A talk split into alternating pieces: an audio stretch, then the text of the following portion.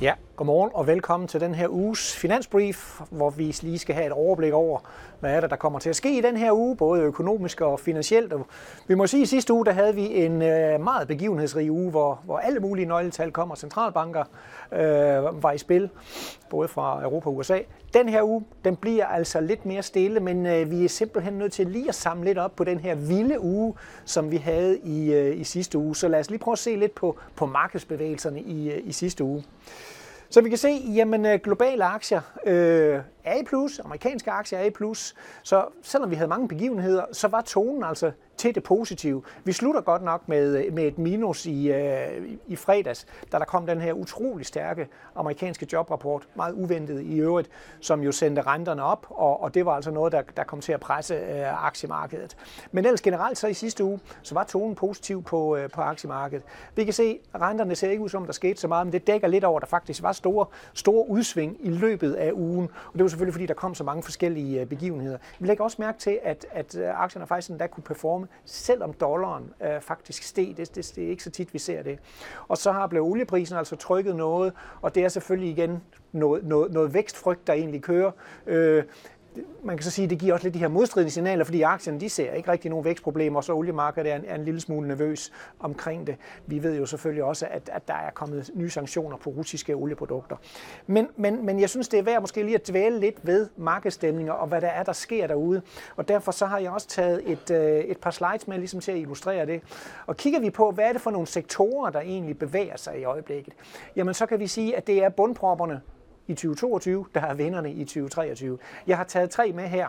Cyklisk forbrug, IT og kommunikationsservice, som jo ligger med nogle solide minuser sidste år. Det var altså ikke det, folk skulle have. Der var folk altså nervøse og gik, gik væk fra, øh, fra noget af det cykliske. Men i år, jamen der er det altså dem, der ligger i toppen med solide plusser i, i år, både cyklisk forbrug og IT og kommunikationsservice. Så det er altså vendt fuldstændig rundt, og det er jo altså lidt pudsigt, synes vi stadigvæk, i og med, at vi jo stadigvæk synes, vi er på vej imod noget vækstafmatning, så burde det ikke egentlig være de her sektorer, der, der, der stiger. Jeg tror, årsagen er simpelthen, at folk bare har set på, hvad har faldet meget. Øhm, skal vi ikke tage at købe det med nye penge? Uden at der måske har ligget sådan en dybere overvejelse omkring, hvad skal man sige, de fundamentale udsigter for, øhm, for økonomien.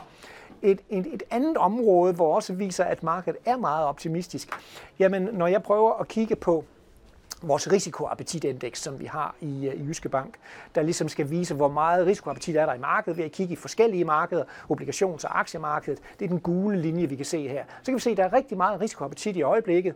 Hvis vi så prøver at holde det op mod et konjunkturbarometer, altså hvordan ser det ud med de nye ordre for eksempel, øh, i det her tilfælde USA, jamen så kan vi se, at i princippet så handler risikoappetitten som om, at det nye ordreindeks, det skulle ligge omkring 65. Det ligger altså på 42,5. Så markedet er måske i en vis forstand også løbet lidt fra, øh, fra økonomien og har et meget positivt fokus på økonomien i øjeblikket. Og det er selvfølgelig klart, at når vi får sådan en jobrapport som i fredags, jamen så forstærker det jo egentlig markedets holdning til, om det går da vist fint nok, men vi er nu stadigvæk noget forbeholdende over for, øh, om, om ikke væksten vil blive ramt af alle de renteforhøjelser, som vi så i, øh, i 2022. Øhm, så meget positiv markedsstemning, og det, er selvfølgelig, det kan selvfølgelig godt være, være, være svært at, at kæmpe imod. Så er der en anden ting, jeg gerne lige vil vende, og det er selvfølgelig det omkring inflationen. Fordi øh, inflationen er jo klart nok på vej nedad, inflationsraten øh, falder, og, og det er vi jo egentlig glade for, fordi det betyder, at centralbanken kan slappe af, og priserne bliver lavere, vores købekraft bliver bedre. Det er egentlig positivt, men øh, en, en, en lille interessant observation har jeg på den her graf her, som egentlig viser sammenhængen mellem inflationen og virksomhedernes profitmargin. De ser faktisk ud til at følges ad. Og det øh, er jo fordi virksomhederne, når der er stigende inflation, øhm, så afhænger det selvfølgelig lidt af, hvordan er inflationen på inputpriser og på outputpriser. Her der viser jeg den så på en på salgspriserne, på producentpriserne. Og der kan vi se, at stigende inflation, det har virksomhederne altså været gode til at overvælde det til deres salgspriser, og dermed øge deres øh, profitmargin. Nu er vi jo på vej den anden vej. Og faktisk oplever vi lige i øjeblikket, at øh, inflationen øh, falder hurtigere for salgspriserne end for inputpriserne. Og det betyder jo faktisk, at der godt kan komme pres på virksomhedernes indtjening, når de ligesom ikke kører synkront inputpriser og, skal vi kalde det, salgspriser.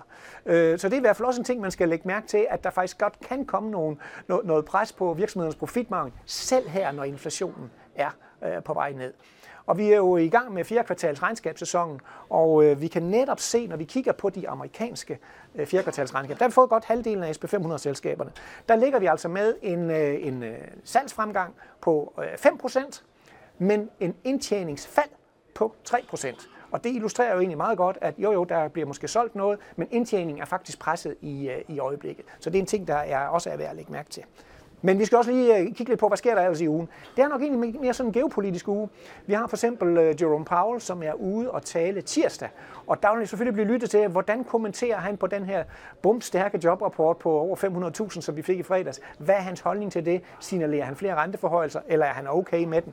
Øh, vi så jo, at lønstigningerne i jobrapporten var relativt moderate, og det er jo, det er jo sådan set gode nyheder for, øh, for Jerome Powell. Så har vi også, når vi nu er i USA, så har vi også Joe Biden, som kommer med sin State of the Union-tale tirsdag.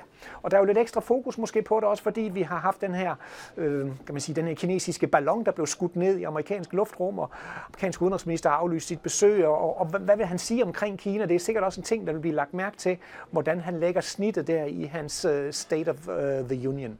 Og endelig øh, så er det måske også, når vi er ved det geopolitiske, vi er jo også begynder snart at nærme os etårsdagen for Ruslands invasion af Ukraine, og der er jo en del rygter om også, at, at Rusland måske planlægger en eller anden form for større offensiv, så det er måske noget, som markederne må begynde at lægge lidt mærke til. Det har jo været sådan lagt fuldstændig væk af markederne egentlig i lang tid, men det kan altså godt begynde at komme lidt op på markedets agenda igen, når vi nærmer os den her etårsdag.